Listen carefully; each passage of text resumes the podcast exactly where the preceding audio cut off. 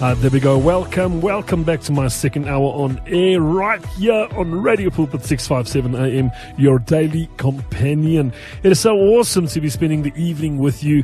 Man, oh man, how privileged am I? In fact, um, I had the awesome privilege of spending a couple of hours in your presence today as um, I stood in for uh, twenty-one hours from three o'clock to four o'clock this afternoon. And then, of course, now six to seven, Pulpit Sport, and then now filling the gap up until eight p.m. this evening.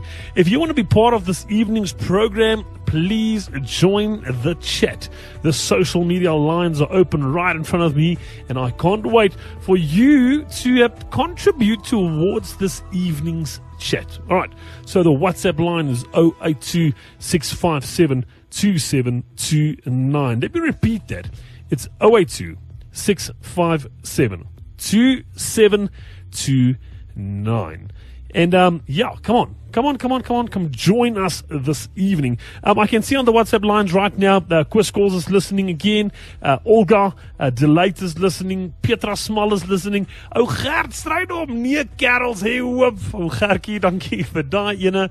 Um, yeah, please, the lines are open and we can't wait to spend some time with you this evening. Right. I've got a guest this evening. I don't think I should call him a guest anymore because um, he's a he's a he's a, he's been on air a couple of times and he's a regular on Filling the Gap, and it's an absolute pleasure to welcome my brother in Christ, none other than uh, Doctor Sam Ndoga from Reaching a Generation. Good evening, Doctor Sam. How are you? Good, good evening, Dwayne. Good to hear your voice and all the excitement uh, that the Lord has lined us uh, up for for this evening. Yeah, looking forward to our time together. Um, I gotta admit, I um, I love being on radio, but um, more than that, I love having you on my show, because when you are on my show, it's almost like I'm on only cruise mode, because when you be- when you begin talking, Um, there's not much I can add to the wisdom that you have right now, so you can take the next hour and just go for it. Well, I can only say it's, it's the wisdom from above. You know, we come with nothing, and everything that we are and everything that we have is directly from Him, so all glory to Him. Yeah, amen. Well, Doctor Sam, this evening we'll, um, we'll just allow the Holy Spirit to take us. And yes. we'll we'll just, because obviously myself and you, we our lives are are governed by um, the Holy Spirit, if I can put it that way. Uh, the Holy Spirit is our everything, and we want to allow the Holy Spirit this evening to, to take over this program. Yes, we will have some intervals with some music that we got to listen to, but um, it's an interesting topic this evening, Doc. Um, what is our what is our topic this evening? Well, we're basically looking at the kingdom as an organizing principle in in God's word. You know, it's interesting that when when Jesus uh, is represented as beginning his ministry as early as Matthew four, uh, verse seventeen, the the first recorded words of him uh, preaching or teaching is that statement in verse seventeen, repent for the kingdom of heaven is near. So you would think that he would have started with uh, with something else, but those are the words that are recorded as the pronouncement as to what he was about. And you see the prominence of that theme of kingdom in most of his presentations, in most of his teachings.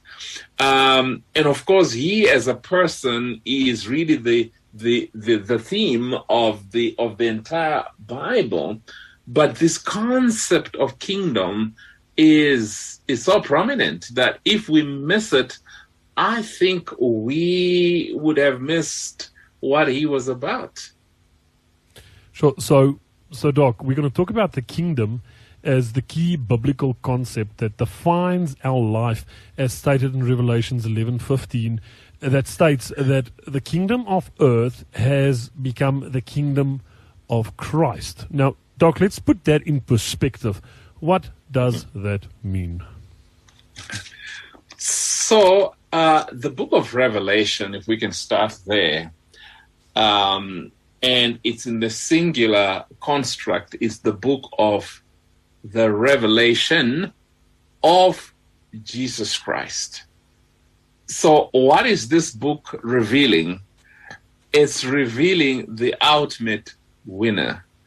You know, when we look at the current context of what's happening, um, you know, there's some nations that are known to be superpowers. There are others that uh, we live in fear of. If you look at what's happening in Afghanistan, if you look at what we rumourly know that Russia has, or North Korea doing their nuclear tests and, and whatever else that goes on, you find that we live in a very volatile world, if you don't mind. Now, uh, there are senses in which we as God's people, uh, and, and really as God's people, we're not a, uh, a, an army in that same sense where we have all these weapons that can uh, destroy the, the world. I mean, we do have spiritual weapons, of course. But uh, when you think about what's happening around the world, there's a sense in which you can almost feel insignificant and, and powerless. And yet you start reading the book of Revelation, which is a prophetic account that ultimately Christ wins. It doesn't matter who there is and how prominent they become or how much control they exert. The king Kingdoms of the earth will become the kingdom of Christ. Ultimate, unchallengeable, undeniable, uh, indisputable. That's the ultimate picture. So that tells you if this is where life will finally find its terminus, we can do no better than talk about where we're going. Christ will have the title King of Kings. That means he's the winner. and and if that's what happens, I, I shouldn't waste my time thinking about the threats and situations, the volatility, what's going to be happening. Well, of course, a lot of these things do inform us in terms of insights, but in context, Uh, one of the things I found about us as Christians is we have reduced the kingdom concept to maybe a church concept. This is about the King of Kings. It means there may be other kings. And when the Hebrew uses the superlative King of Kings, Song of Kong, Songs, Lord, Lord of Lords, it means uh, there may have been others that came before him, but he is the ultimate, uh, you know, person that will rule the earth. And that's what you start to, to come to an understanding of. And I think, by and large, we have missed that. Even if you look at a scripture like uh, Matthew sixteen, where where the church is being born, uh, you know, thirteen to twenty, on this rock, I'll, I'll, I'll be, build my ecclesia. And then he says something important. So that ecclesia is the word we translate church, better translated assembly. And he says, but I will give you the keys of the kingdom. He doesn't say I'll give you the keys of the ecclesia. No, keys of the kingdom. Which means the kingdom is more prominent than even our concept of of the church. That's where we're going. Sure, sure. All right, Doc. So I'm gonna I'm gonna shoot you with some questions, simply because this is a very intriguing topic, and it's a topic that makes us, it challenges us as Christians, not just to scratch the surface of the Word of God, but to really invest time and go discover the deep ends of Scripture. And that's what I like about spending time with you, because you challenge us to take our minds there. Um, an interesting question, Doc. Maybe you can just shed some light on this. But why does Jesus begin his ministry by declaring, repent, for the kingdom of God is at hand? So what's amazing about that statement, it's suggesting that um, perhaps people were under the influence of other kings and rulerships and so forth. Because uh, if, if you read the Old Testament, for example, when you start from the book of First Samuel, where Israel chooses a king, and that's pretty much all you're going to hear about. It's about which king ruled when and what happened under his, his rule. So the idea of a king is so prominent in your entire Old Testament. In fact, even your prophets are, the chunk of their time is spent in their interactions with kings than it is with just, uh, can I use the word ordinary people? Why? Well, when you read First Kings and Second Kings, First Chronicles and Second Chronicles, and, you know, First and Second Samuel put together, and all those books about the, the different uh, uh, prophets, is the, what threads all those books together is the fortunes or misfortunes of Israel as God's people were dependent directly on the kind of king they had. So the nation was being evaluated on what their king was doing. That's why then when Jesus comes as the Messiah, and, and, and the, the, the, the word Messiah is anointed one, and who was anointed in the Old Testament? Kings and prophets and priests. And by the way, he combines all those offices into one. He is the anointed one of God who comes as a priest, he comes as a king, and, and he comes as a prophet. Uh, Deuteronomy already uh, promised that a, a prophet would come just like Moses, and he becomes that, that ultimate prophet. And he, you know, in, in Exodus nineteen, it's been prophesied that he's going to make us into a kingdom of priests. So this idea of a king is so prominent in the Bible that perhaps we have not really looked at its prominence from this point of view. That's why maybe when you read First and Second Kings and then you go to First and Second Chronicles, you're thinking, but I, I heard these things before. Oh my goodness, you haven't. this this theme mm. of of a king is so important. So if Israel's uh, outcomes were dependent on the kind of king they had, what is Jesus saying?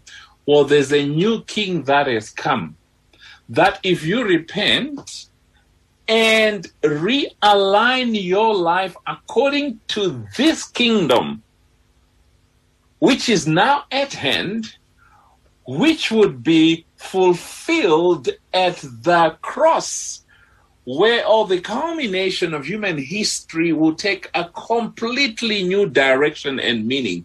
That is what he's saying. Acknowledge that. Sure. All right, Doc. This is uh this is heavy. this is. I'm, I'm I'm trying to to, as you talk, I, I accumulate a bunch of questions inside me, and by the time you move on to your next phrase, I've got another question and then another question. um, and, and Doc, you know what? It's very exciting for me um, because I think this is what God intended for his children when you start spending time in depth with the Word of God, because you become hungry and hungry for more. Um, yeah. And I'm excited about that. Doc, we're going to take a break. But before we take a break, I'm going to leave you as listeners with this question, and then Doctor Sam will answer it for us when we return. The question is, what is the difference between the kingdom and the church? Mm. What is the difference between the kingdom and the church? All right, try and sort that out in your mind. When we come back, myself and Doctor Sam will discuss this. We're going to take a short break. This is Anya. Oh, welcome back. You are tuned into Radio Pulpit six fifty-seven A M, your daily companion. So awesome uh, to be uh, on air this evening, once again by Doctor Sam Ndoga, uh, who, of course, is from Reaching a Generation. And um, he's definitely reaching a generation of youngsters. He's even reaching me this evening.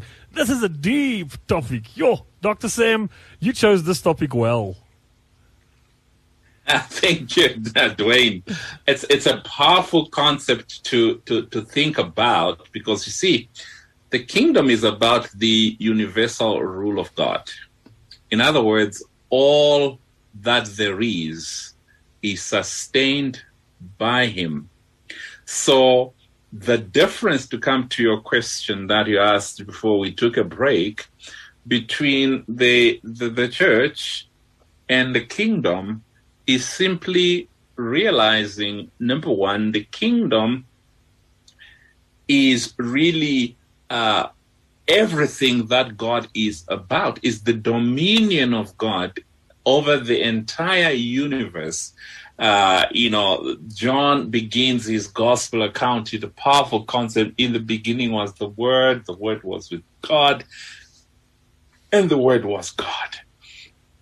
And then he starts unfolding this history that shows you that there is nothing there is that has not been created by him, which is picked up by the, you know, by the Apostle Paul in in in first Col- in, in Colossians chapter one, where he says that he he is the, you know, th- there is nothing that there is except everything that was created by by him. So we begin to see that this concept of kingdom is not limited to just some Uh, little territory. Uh, in fact, when Jesus teaches us to pray, he say, your kingdom come on earth as it is in heaven. Now, heaven is the place where the ultimate will of God is expressed. Everything there is in heaven is as he says. What does it teach us to pray? The transference of the happenings in heaven is by divine designation to come down on earth, so we experience what it is to be under God's influence without disruption. So what is what is the church? Well, the word that's used for church is ekklesia, which is a Greek word, which is an interesting word that Jesus chooses, because he could have said God's people, could have said temple, or one of those uh, familiar concepts. But he actually takes a concept that was used of the Greek Senate, what we might call today the parliament. And he says that's what he's going to build. In Acts nineteen, from about verse thirty-two, you will see that word being used exactly of that of that Senate or the assembly. It will be translated in Acts in Acts thirty-two or onwards. So what are we? As the church of God, we are people who have consciously subjected themselves to the rule of God. We are the ones that have repented, repent, and the kingdom of God is near. And sometimes later you will say, the kingdom of God is at hand. How is the kingdom of God at hand? For those that sub- subscribe to the rule of God by repentance and saying, I'm going to be determined not by my own devices anymore, but I'm subjecting myself to the total control of God for me in real time, then I've subjected myself to a relationship with the King from whom I derive fortunes or misfortunes. Remember, the concept of a king was about who is in charge. So you read First Chronicles, Second Chronicles, First Kings, uh, it will say either the king was good and he did what, what was right, like his father David did, or the king was evil, he did like his uh, father Jeroboam or one of these uh, evil kings and so forth. So there was a standard of goodness, you know, in terms of great kings, and there was also a standard of evil. Now, that theme is what carries the entire Old Testament, leading to the birth of Christ, who then announces himself as the Messiah, if you want. And there's so many other pointers. And what is happening there when he says the kingdom of heaven is at hand, or the kingdom of God is, is near? He's saying, now I am going to determine what happens to you. because it's no longer dependent on the earthly kings, the different kings that came and, and went, that lived either good or bad lives. I am the king that has come to determine uh, what happens to you. And you know what? What's amazing about this concept is this king will not be dethroned. The other kings came and would come and go. This king and this kingdom is here to stay. Man, just that thought of realizing the security we have in the kingdom concept, so that when I go back to that scripture where it says, I give you the keys of the kingdom. Oh my goodness. What, what is the opening for us is something that if we realize what it means, there is no ways we're going to look at the world the same way. Because this concept of the kingdom is superior to anything we have ever heard and come across. Mm, mm, and he, mm. he's, he's our king. Sure. This is, this is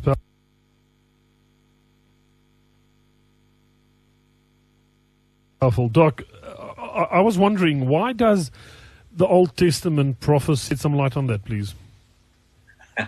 So it's interesting. Again, it's something we we we miss out on many times when you read uh, the the Old Testament. Well, let's start with Abraham.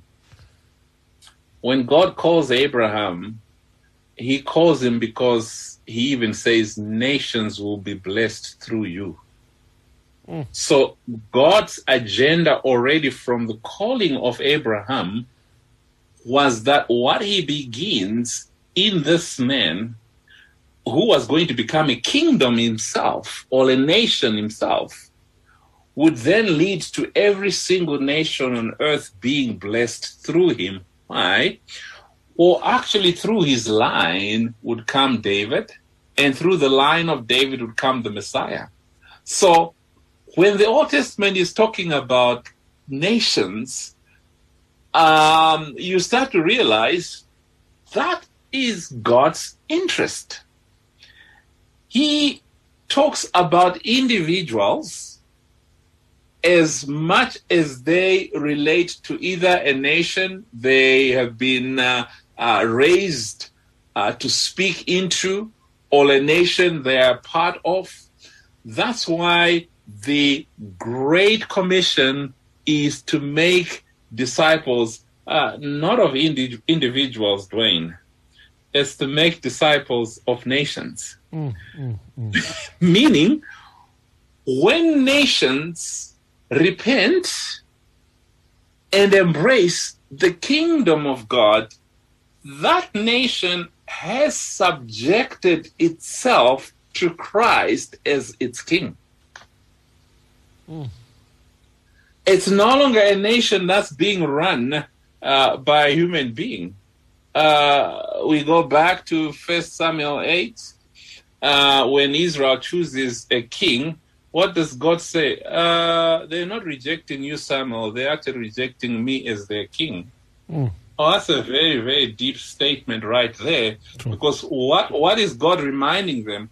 Well, they are replacing me with a human being. Mm. And even warns them, this human being is going to tax you, is going to do this, is going to do that to you. He, he is going to do things to you that are so hard to, to, to receive. So what did the request for a king actually do? It dethroned God as the recognized king in the nation of Israel, and these human kings took over. And you will see from that point onwards, the history of Israel uh, became sad. Uh, you, you don't see improvement. Uh, you actually see mm, mm. history really becoming worse and worse. By the time Christ comes, they don't even have a king, by the way. They are in such disarray that they are under the, the, the, the Roman influence, and they'd been under Babylonian, they'd been under Persian, uh, Greek, uh, uh, you know, the Greeks, then the Romans. Uh, Israel never quite became a nation that determined herself. Even if you look at in recent times, the nineteen forty-eight determination of Israel as a nation was not really self-determination. It, it was drafted by the United Nations and so forth, and we came to an understanding, you know, the British were over them and so forth. They've mm. never really enjoyed an economy that you can say is, is entirely what we saw in the crowning days of when God took them out of Egypt and he led them through the wilderness and leads them into the promised land where they thrived. You'll probably never see days like that until they bring in and acknowledge their true king. Sure, it puts, it puts, um, Doc, it actually puts quite a lot in in perspective.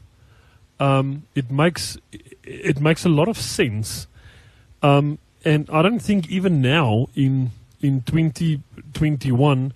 The country of Israel is is is any better off. I think Israel is still experiencing that. I think I think kingdoms around the world, uh, countries around the world, are experiencing it. But Doc, I want to ask you something, and maybe I'm a bit off topic now. But what what what happens in in, in your spirit when you start seeing nations and countries right now starting to stand up for Christ? Let me give an example. Um, if you have a look at the country of uh, the Philippines, um, I don't know if you saw the recent announcement by the Philippines that uh, the world champion boxer Manny Pacquiao, who is a sold-out child of God, um, he's running for office. He's running for office. How does that tie into what you are sharing with us with us today? Does it does it tie in? Is it totally in opposite spectrums, or, or does it does it take hands? You know, there's a scripture that I I, I want to use.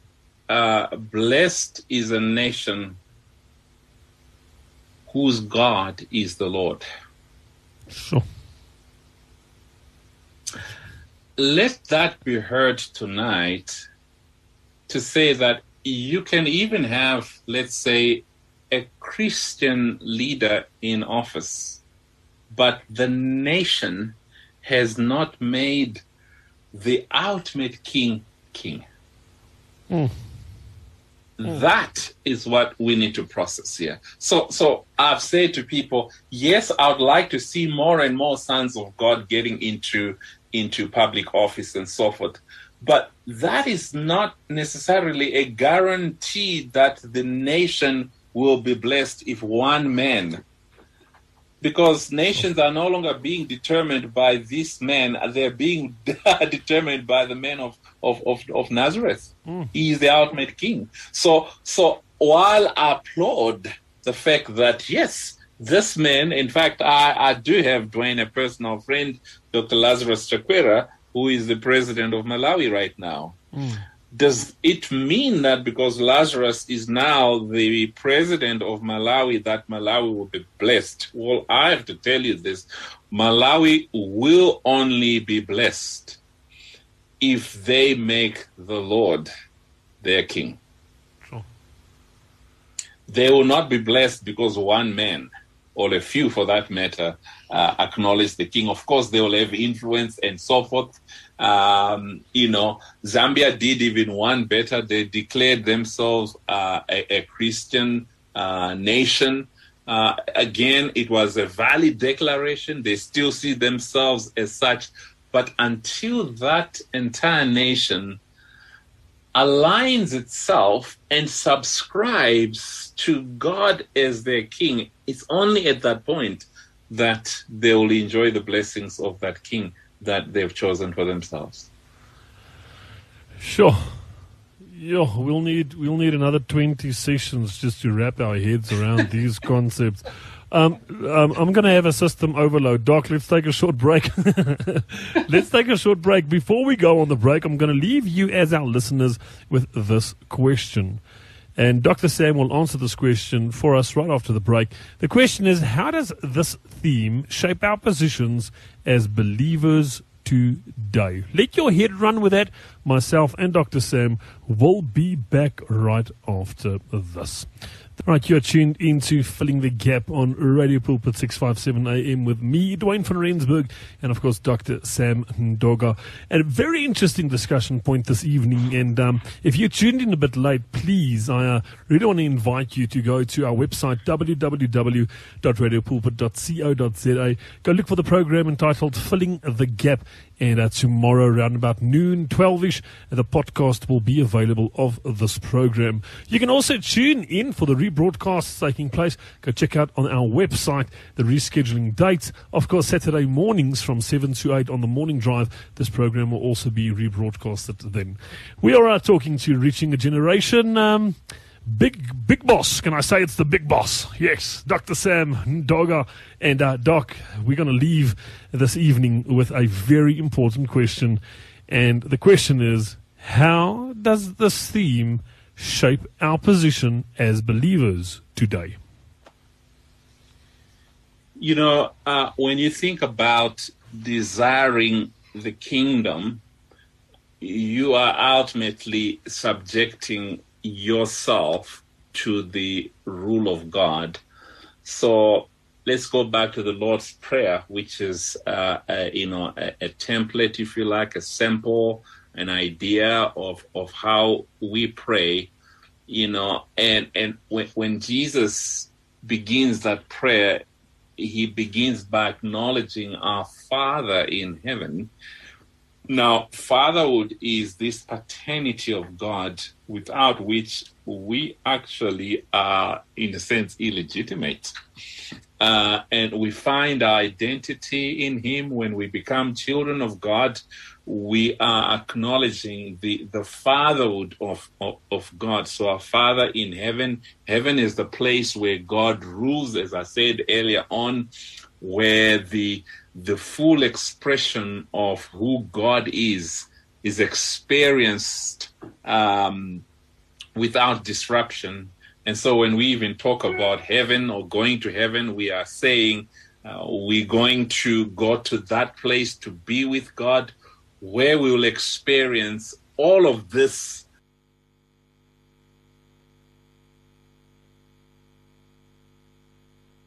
Uh, great Father in heaven, hallowed be your name. The greatness of the is is you know of, of God, which which tells you that's really what everything you know we see is about, refre- reflecting that greatness of this God that that we worship. And then the next line, your kingdom come, your kingdom come. That should almost make us stop and say, why did Christ teach us to pray the expression and realization of the kingdom of God? Well, there are only two ways to live. Either we crown ourselves king and try to determine how we do life, and most of us will Uh, acknowledge the uh, fact that we have failed dismally, and our before Christ days uh, ample testimony to the fact that life was not doable. But even in days after Christ, sometimes we become rebellious. We try to do life our own way to the same effect. We fall flat on our faces in embarrassment and, and stuff like that. Why? Well, you can't run this life uh, without the one who determines what ought to be to be happening. So when we are saying the kingdom of God comes, we are surrendering ourselves. It's like a prisoner of, of, of war. A prisoner of war yields his uh, will to someone else's command. When you're a prisoner of war, you almost have no rights. You can't decide when you wake up or when you sleep or when you go to work. Everything about you is entirely scheduled. And I'm just using that uh, bad example maybe to highlight the good side and better side of yielding your will to God, because God is not some evil master um, of war who has won uh, and now he's uh, driving you insane with this impossible uh, oppressive agenda. Actually, he says, I have come that you might have life and have it more abundantly. What is the kingdom? This kingdom is about experiencing life in this side of eternity that will have no regrets. But that life continues on the other side of eternity, because remember, we started by saying the kingdoms of this earth will become the kingdoms of Christ. And Christ says we shall reign with him. Oh, my goodness. Exodus nineteen says he wanted to make us into a kingdom of priests, those that draw near to God. That's what a priest does. That's what a priest is all about. So we are being built to be those that will draw near to, to God, who will participate in the kingdom. When Christ comes, he says we will join up with him in the heavens, and then we shall reign with him forever, forever. What does this mean for a believer? It basically means this is a practice run of living a life that's totally, totally subjected to Christ. I have yet to come across a person who has truly come to live and know Christ as King, and then they regret it. Mm. I have yet to come across a person who truly, truly has come to know Christ. And they come, I mean, I've been on people's deathbeds a few times, you know, in those final moments. And I've seen two experiences. People who don't know Christ, they seem to have unfinished business. And usually they don't die peacefully, quietly. It's like there are things they want to say or things they want to do. They've just run out of uh, run out of time. Now, I've watched people who have known Christ, and they come to that moment, it's like they want to go. They are done. Mm. It's like they're seeing something else that's bigger and more surpassing than what this life is is is all about. I mean, I mm. read uh, Second Timothy uh, four, six to eight, when the Apostle Paul says, you know what, I, I'm just I'm just ready like a drink offering. Now, a drink offering was one of those offerings that was wholly consumed. It was it was totally emptied. He's saying, I got nothing left in me. I don't need to be here anymore. In fact, I, I've, I've fought a good fight and I've run the race. I've finished the course. I'm done. I mean, you you, you start realizing he, he didn't just live life anyhow. He lived his life under the guidance of the King. And the King eventually says, you know what? Mm. Well done, good and faithful servant. It's time for you to come. And there's fulfillment. There are no regrets. Paul is not sitting there, sitting there on his deathbed and saying, oh, do this for me, do that thing. He's saying, I'm done. Mm. I'm done. Sure. Why? He lived under the King. Mm. Sure. Doc, we will need another evening, me and you, to take this further. We can't just leave it here. I've got so much questions. Oh, man, that, that is fascinating. But You, you, you begin to see why we say this is one of the key organizing themes of our entire Bible. Absolutely. Because this determines who we are and what we are about, you know, ultimately. So it's an amazing, amazing theme to really be thinking about and processing. Yeah, praise the Lord. All right, so Doc, our listeners are tuned in tonight, and some of them would like to know more. They want to get in contact with you. How do they do that? So I have a Facebook page, um, you know, just use my name, Sam Ndoga, and uh, that's the best way to, to get hold of me. I tend to, to travel and do a lot of things like that, but there I seem to, to uh, be able to have a captive audience, and we can interact, we can message, we can we can do personalized exchanges there. I think it's the it's the best place for us to to to connect, if that's okay with everybody, yeah. And if you want more details about Doctor Sam, please send me a mail, Dwayne at radio pulpit dot co dot za, and I'll make sure to hook you up with Doctor Sam. We still have a couple of sessions left for twenty twenty-one. Excited. We've got a show in October, and we've got another one in November.